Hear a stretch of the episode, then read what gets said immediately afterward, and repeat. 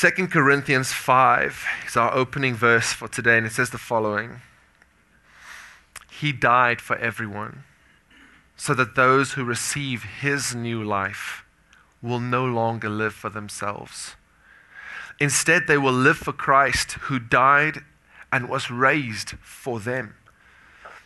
This means that anyone who belongs to Christ has become a new person.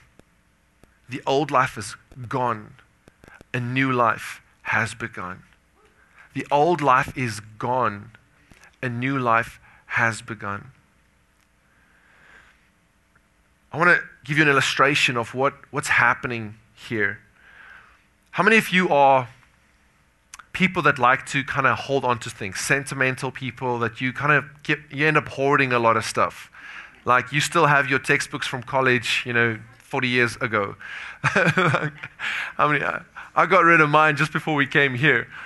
And here's why I got rid of them because my father in law, he was cleaning out his house, trying to, getting ready to move, uh, to, to, and, and he pulled out his textbooks from his college degree 50 years ago, well, maybe, yeah, what's about around about that? 50 years ago, 40 years ago, and he said, I always thought I'd, I'd consult these things again. and I've never pulled them out ever for the last 40 years, and I've been bringing them with me. I said, you know what, I'm going to take that 20 year discount, I'm going to get rid of mine now. All right. But how many of you are hoarders? You kind of hold on to stuff, right? your life is kind of divided into people who are hoarders and the guys who just let, let stuff go, the chunkers. How many chunkers do we have over here? You just, and what about the rest of y'all? You just like, you just like kind of in between. You don't, you're not sure who you are. All right, we'll, we'll pray for the identity crisis in the, in the, in the, in the room a little later. But today we're going to talk about just a person who, um, you know, who loves to, to, to, to help us in our situation. You know, sometimes we, we might not be physical hoarders, but we are often emotional hoarders. We hold on to stuff from our past past hurts, past offenses, past bitterness, past uh, mistakes. How many of you are regretful about past mistakes? I've made so many that um, unless it was for Jesus, I would have had things to worry over for so, mu- so, so, so much. Um, and, and, and these things that, that, that we hoard, they take up space, right? They take up space in our heart, they take up space in our emotions, they take up space in our mind, um, and, and, and they take up space in our decision making we end up uh, consulting all these things before we make decisions. Like, I don't want to, you know, I don't want to be hurt like that again, or I don't want to make that mistake again, or I don't want to try and fail and be ridiculed or shamed again. And so they make up so much space in our lives. Jesus wants to take care of all of this baggage that we're carrying around often, and it's just causing our lives to get cluttered. How many of you know once your house reaches a certain level of clutter, it's like you give up? You almost, you almost don't see the need of cleaning anymore, the need of organizing anymore, because it's just like you just look at that pile over there and you go, and then you just carry on with your life. It's just like this sigh, this big space. How many of you have moments like that in your own life where you just you're going through stuff and you can't figure it out, and so you just like so we're just trying to ignore that and keep going. But how many of you know we can't ignore these things that we're hoarding because they're always in the forefront. They're always influencing us. They're always irritating us. And they're causing us often to react instead of to act. They're causing us to do things that we wish we wouldn't do, but we almost can't not do it because we're controlled by all of these things that we've been hoarding. There's a great exchange that can take place where Jesus can come into your life and he can grab all of that junk and he can sort it out for you. But in order for that to happen, there's some things that needs to happen in your heart, some willingness that needs to take place with your mind in your heart that, that will allow him to come in and do that cleanup. Let's read from Matthew 28 what happened during this Easter moment, during this Sunday, the Resurrection Sunday moment, and see how that eventually helps us to do a great clean out in our lives. Matthew 28, verse 1 to 6, we'll go uh, through it piece by piece. After the Sabbath, at dawn on the first day of the week, Mary Magdalene and the other Mary went to look at the tomb. They went to look at the tomb. How many of you have, have come and looked or have looked at Christianity before? How many of you have, have, have considered it and, and touched it and even participated in church, but it, it never really got into you to bring an all transformative, clean out work in your life? Mary and, and, and, and, and, and, and, and the other Mary went to the tomb to look at the tomb, but you know what? There was no peace to be found in the tomb. There was no power, there was no solace, there was no solution to be found in the tomb. Many of you have come, many of you have participated, many of you have looked at it, but there is no power in looking at it, considering it, thinking about it, even participating in it if the rest of the story does not become reality to you. And so what happened here was was was in a moment we see there was a violent earthquake, and the angel of the Lord came down from heaven and he began rolling back that tomb, and then he sat on it. His appearance was like lightning, the Bible says, and his clothes were white as snow. And then he said to the woman, Don't be afraid, for I know you are looking for Jesus who was crucified. So many of us have, have, have, have, tried out Christianity. We've, we've looked at church, we've looked at, at the Bible, and, and, and, and we've come close, but we've not actually gotten to the place where Jesus, we encountered and met Jesus. And, and, and, and it's like we, we're looking for Jesus. We are looking for him, but we've never really encountered him. And sometimes we walk away from the church, we walk away from Christianity disillusioned because we've been, we've been given an empty message. We've been given a, a message that did not introduce us personally to the person of Jesus Christ. And there's a lot that can happen.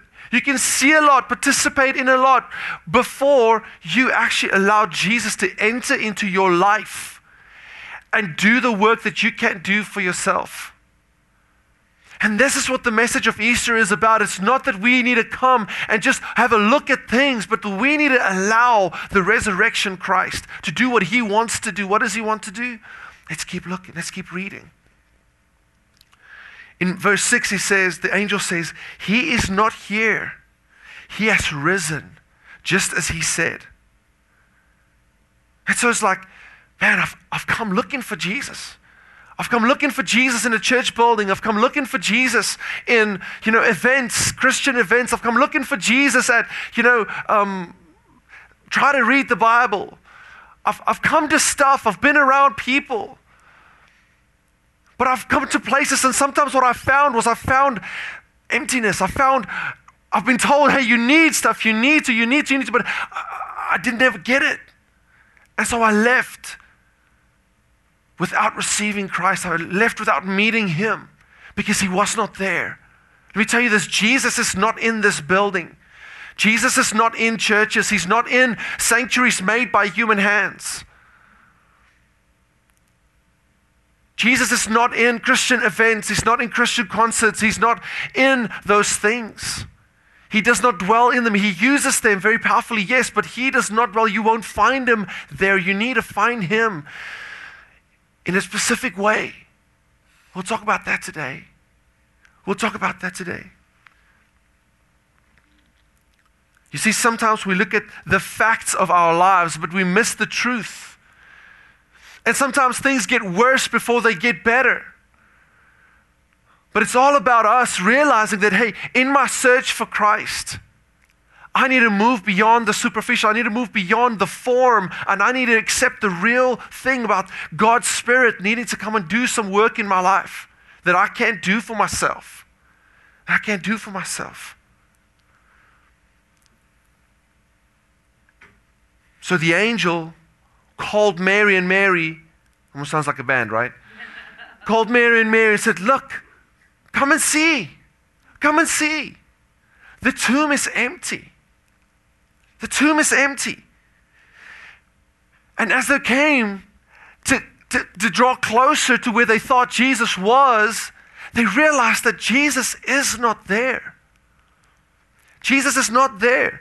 And then the angel said to them, Look, what you need to do is you need to go to where you will find Jesus. Go and tell the disciples that you're going to go and meet Jesus in Galilee. And so that's what happened. And I want to I want to make a point here about that stone for a little bit. Because sometimes we think, look, you know, we need to we need to find Christ in doing. We need to find our salvation in doing all the right things.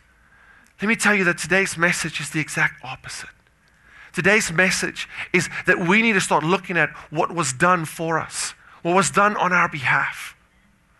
Let me show you a quick picture here of a what is called a weather stone. Can you find that slide for us real quick? A weather stone. So this is an actual um, uh, uh, sign in a um, uh, like a, a, game farm, uh, maybe like a, wild game, wild animal resort in South Africa called Magaliespark. That's how we pronounce that name, Magaliespark. And so it basically says this. Um, now you can find these anywhere, but this is just our version of it. It says like you know you know what the weather is going to be like by looking at the stone. So if the stone is wet, what do you realize? Yeah, it's raining, right? Okay, if it's dry, it's not raining. If it's swinging, you realize it's going to be windy. And if it's white, you know that it was snowing. And uh, you know, if it's if you can't see the stone, Uh, it's, it's foggy, right? And then when the stone's missing, you know something bad happened. Tornado hit. All right? This is a weather stone. This tells you the conditions that are out there.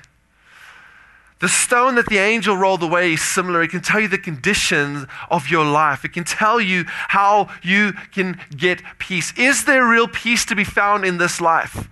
You need to go check the stone. Is there, is there a way that I can get set free from my bondages and my addictions. It's time you go check that stone. It can tell you what the condition can be in your life if you realize that that stone is covering and is open and is now an empty tomb that's behind it. If you check the stone, you can realize that when Jesus says who he says he is, he is speaking the truth. You check the stone. Can Jesus really change my life? Well, what does the stone say to you? You know, a Muslim was once asked why he became a Christian. Ex Muslim was once asked why he became a Muslim, why he became a Christian. And so he said to them, Let me explain it to you this way.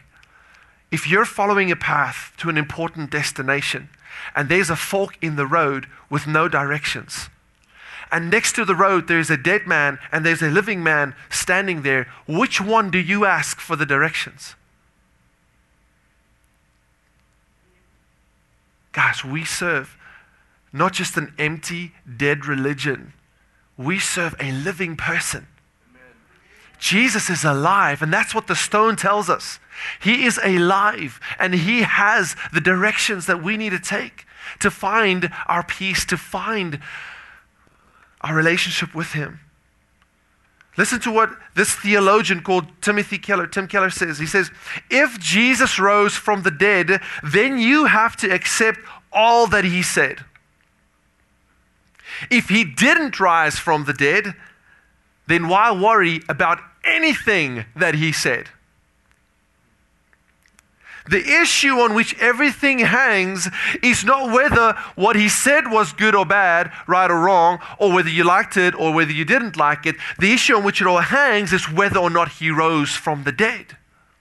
Because if he rose from the dead, you better stop believing what he was saying all the time and the empty tomb and the stone that was rolled away, with the disciples and all the people that are today living examples of the transformation testifies to this one thing that Jesus is alive. Jesus rose from the dead. And I know that there's sometimes, a, you know, well, you know, that's, that's a little fanciful. Like, you know, people rising from the dead. Like, really.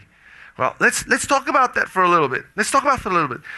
We need, to, we need to settle this thing whether Jesus rose from the dead. Because if he rose from the dead, his claims become of absolute importance. So, my question is this my question is this. In Matthew 28, verse, verse 11, right? No, no, not verse 11, verse 12. It says, When the chief priests had met with the elders, after the soldiers came and reported that Jesus' body was no longer in the tomb, They devised a story and they told the soldiers, This is what you are to say.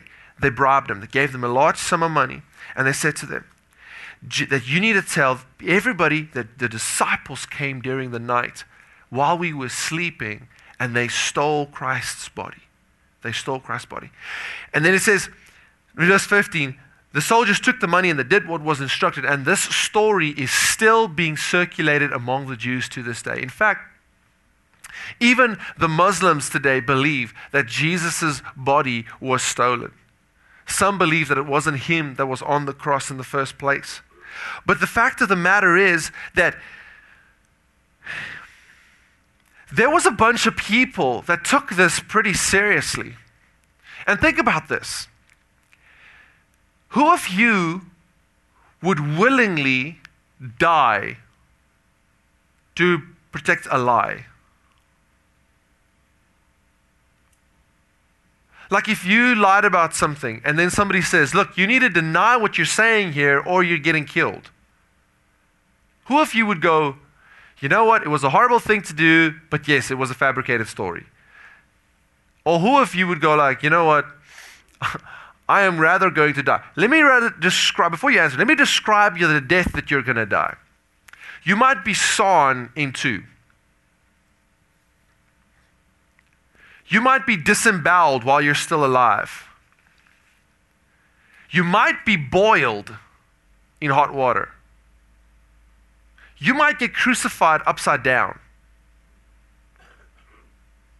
You still willing to die for that lie? You see, there was a group of people called the disciples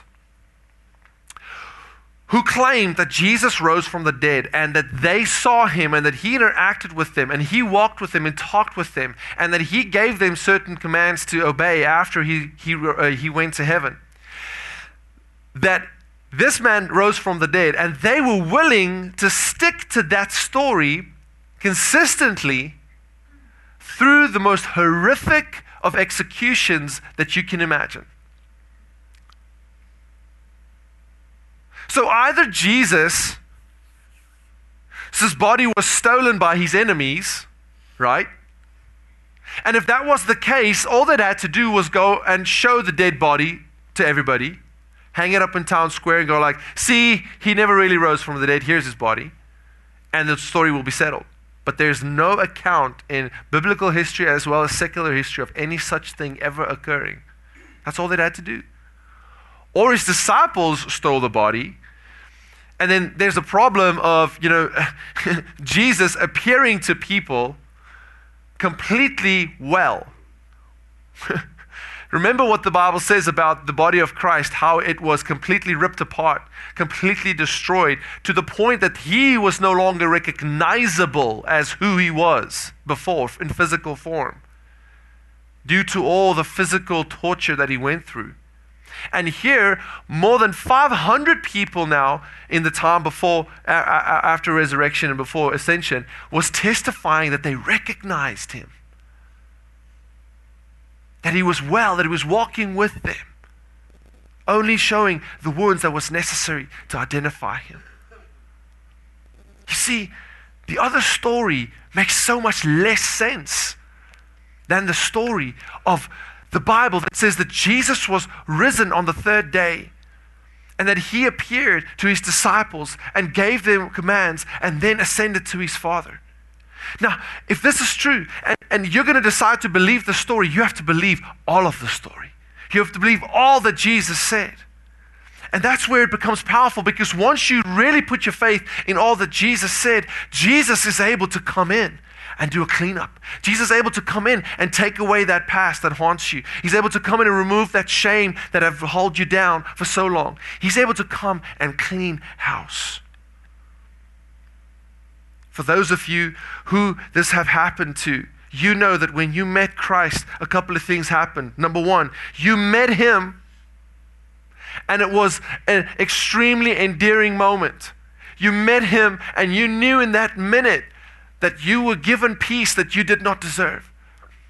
You knew in that minute that you were forgiven, absolved of all the all the punishment, absolved of all the guilt that you had to take. And so, for some of you here, you're so close. You're standing at that empty tomb. And today, another messenger is telling you, hey, the tomb, Jesus is not here. Jesus is not here. He's alive.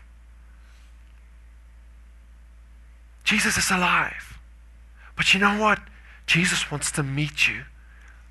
The minute the woman turned around and they went and did what the angel told them, guess who they encountered? They encountered Jesus. They met Jesus. Jesus was there with them. And the Bible says they fell on their feet, fell at his feet, and worshiped him. That's the second thing that happened. When you encounter Jesus, you cannot not worship him. When you encounter the living Christ, your life changes. Because in that minute, you realize who He is and what He can do for you. If you will allow Him to come into your life, if you will allow Him to rearrange, if you'll allow Him to redefine you, to give you a new identity, to give you a new way of viewing yourself. You know, we were all created to worship things. You worship what you give your time, your treasure, and your talents to. That's all. That's what you worship. For some of you, that's sports. Whatever you give your time, your talent, your treasures to, if that's more than Jesus, you worship that more than Jesus. For some of us, it's ourselves. You spend more money on yourself than you do on God. That's what you worship. Well, you'll spend your time, your treasures, your talent. Some of it's it's work. And let me tell you this whatever you worship determines your identity. It tells you who you are. It gives you a way to view yourself. Now, you will never be able to walk above shame, guilt, condemnation, weakness, addiction if your view of who you how you view yourself doesn't change. And let me not tell you this that no job, no promotion, no career, no achievement can give you a view of yourself strong enough to overcome the things that have caused such baggage and bondage in your life. None of it. So if you believe the story of Jesus, it's time for you to give up your life in worship to Him. Give over Hand the keys to your heart to Him. Say, Lord, from now on, this is your house. I won't dictate to you how this house needs to work. You get to define how this house works. You see, because the third thing that happens when we encounter Jesus is we want to obey Him. Not feel like we have to obey Him. No, when you encounter Jesus, you want to obey Him. You want to obey Him because obeying Him makes you glad. Obeying Him makes you feel great. Obeying Him is what you were actually designed to do. You were created to be in relationship with Him. You, you will not find sense of your life until you find yourself in Him. Your life will always be continuing on the same kind of drag that is right now until you lose your life in Him. He wants to meet you today. He wants you to worship Him above anything else in this life. And He wants you to walk a walk of obedience with Him. One of the things that happens to a person that have encountered Jesus is that, it, that when the angel said, Come see, the tomb is empty, and they saw it, the next thing that happened was he told them, Now go and tell. Now go and tell. Go and tell the disciples that Jesus is risen and that he wants to meet you. Go, and it's going to happen in Galilee.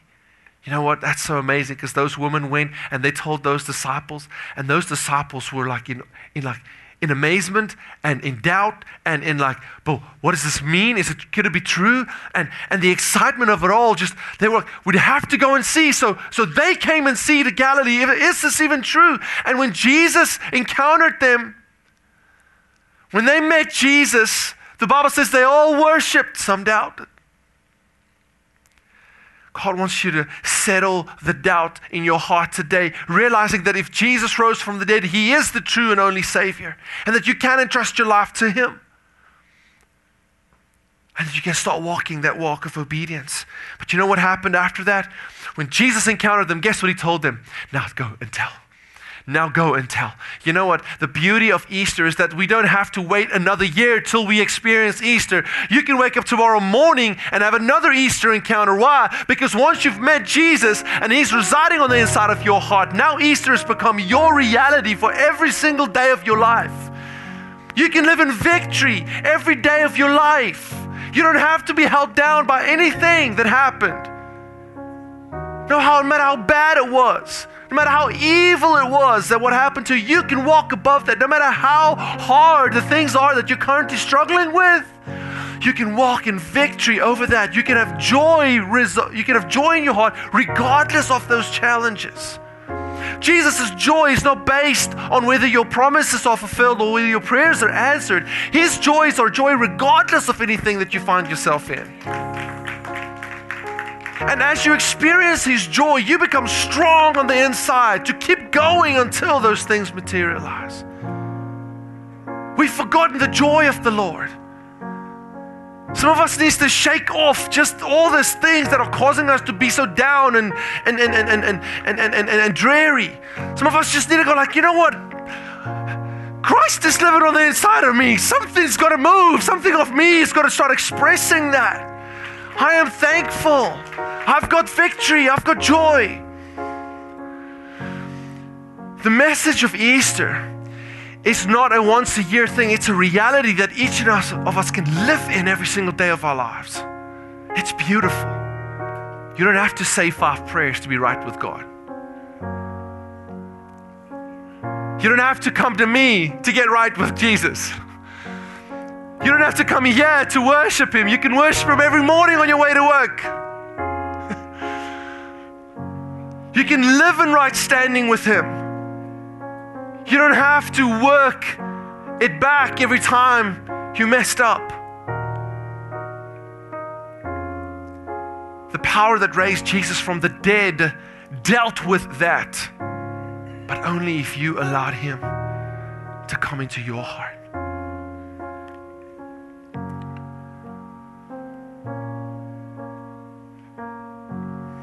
I want to summarize the great news that we're sharing here today in four little statements. The Bible gives us the bad news first. In Romans 3:23, everyone has sinned and everyone falls short of God's glorious standard. Everyone has sinned. I've sinned, you've sinned, We've missed God's mark. We've missed God's way. And that is, that defiled us to a point where we no longer live up to His standard. And let me tell you this the Bible gives us even worse news. Galatians 3, it says, It's clear that no one can be made right with God by trying to do what is right. No one can be made right with God by trying to do what is right. How many of you've tried? How many of you've come? Come and saw, hey, let me try out Sunday. Let me try out church, this church, that church. Let me try out that event, that. Try read that book. Maybe that can help me become the better me. We've all tried. But the thing is, we are so actually deeply, consistently aware of our failure to live up to even our own expectations, let alone God's. We can't get right with God by trying to do what's right. But the Bible gives us good news that counters the bad news and the worst news. Ephesians 2, it says this But God is so rich in mercy, and He loved us so much that even though we were dead because of our sins, He gave us life when He raised Christ from the dead. It's only by God's grace that we have been saved. It's only by God's grace. This is good news because it means that the great exchange took, took place on the cross. You know, on the cross, Jesus took, hold on to this for me for a second there, buddy. If that represents all of my sin, and this here water bottle represents all of God's goodness and righteousness, what happens on the cross, and that is available to each and every one of us if we will choose if we will submit our lives to Jesus Christ, is an exchange takes place. All of the junk, all of the past, all of the dreck in my life gets taken on, on Jesus Christ. And guess what gets given? God's righteousness gets given to us. Now, let me tell, ask you this how much hat is this young man still holding on to? Jesus is holding the sin. You get to hold the righteousness. What does that mean for tomorrow's sin? Well, you better believe that this is a timeless thing because what happens after Jesus' death, a couple of years later, Jesus' sin, Jesus' act had to forgive future sin. Otherwise, he'd have to die every, every generation for the next generation, for the next generation, for what they did in the past. No. Jesus died for uh, sin, not for past sins, for mankind's sin. All of it. And he took that upon himself. And for all of you who will believe and allow Jesus to come into your life and rearrange, he will give you his righteousness. And guess what? You'll be declared holy because you've got all of Christ's righteousness, not your own righteousness. What's the better news? The better news is that we can't earn this. You don't get special kudos because you came to church on Easter. The only way you access it is by submitting your life to Jesus, by giving Him the keys of your heart, by saying, Lord, I will submit my life to you. Can we all stand together today? Let's close our eyes as we pray.